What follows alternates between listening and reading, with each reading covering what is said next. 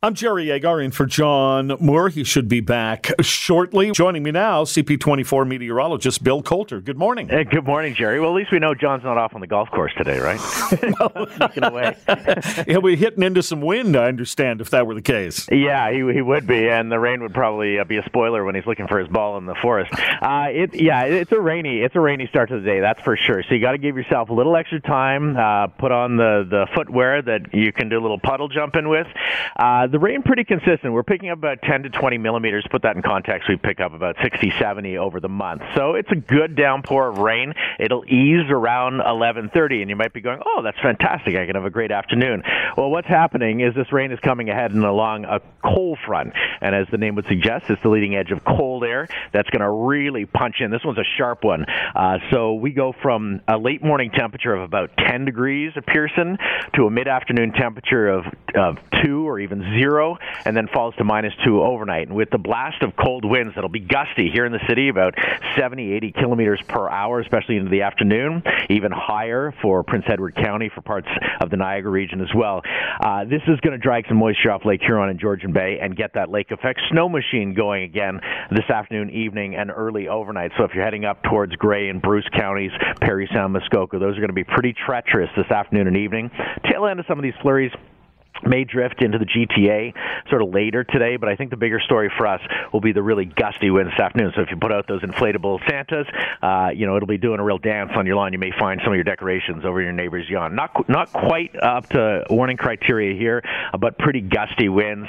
Uh, fortunately, the rain will come to an end, uh, but then again we get some of those flurries and a real cool down. So you got to pick your wardrobe, you know, really carefully. It'll be quite mild this morning, uh, but you'll have a pretty uncomfortable walk home or bike ride home from work or school uh, if you don't have that thicker jacket packed away in your bag because you want to put that on this afternoon. All right, meteorologist Bill Coulter is with me. The winter weather predictions for southern Ontario are out. Do you want to do your version of the Farmer's Almanac here? Uh, no, uh, yeah, I stick with science on this one. But you know, uh, we, there are you know the Climate Prediction Center in the U.S. and, and Canada. We know we know we've got uh, a La Nina.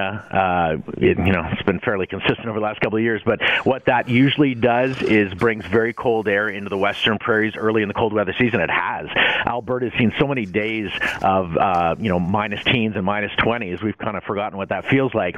But as we progress with this setup over this over the cold weather season, it does tend to push its way further to the east. So we had a fairly warm because nature loves a balance. It pushes that cold air into the prairies, and it's like sitting on a waterbed. Somewhere else has to get that surge of warmth. And the east has really been benefiting, but now we're starting to get a bit of a pendulum swing with the temperature and uh, things shifting further to the east. So I, I think we'll get initially still some big swings for December, probably some warm ups and big cool downs, get that lake effect snow machine going. But I think probably by January and February, the effects of uh, La Nina pushing that cold air into the Great Lakes will probably see quite a cold and possibly snowy January, February. You know, I know I am going on a tangent with you here, Bill, but I mentioned Farmer's Almanac and you said I use science. I thought the Farmer's Almanac tried to use science, but they predict too far out. Yeah, you know what?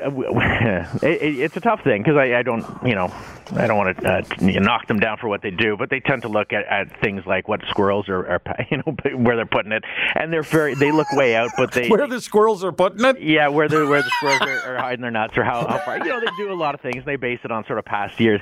Uh, we tend to, you know, not to tend to put a lot of weight on the farmer's almanac in yeah. the meteorological community.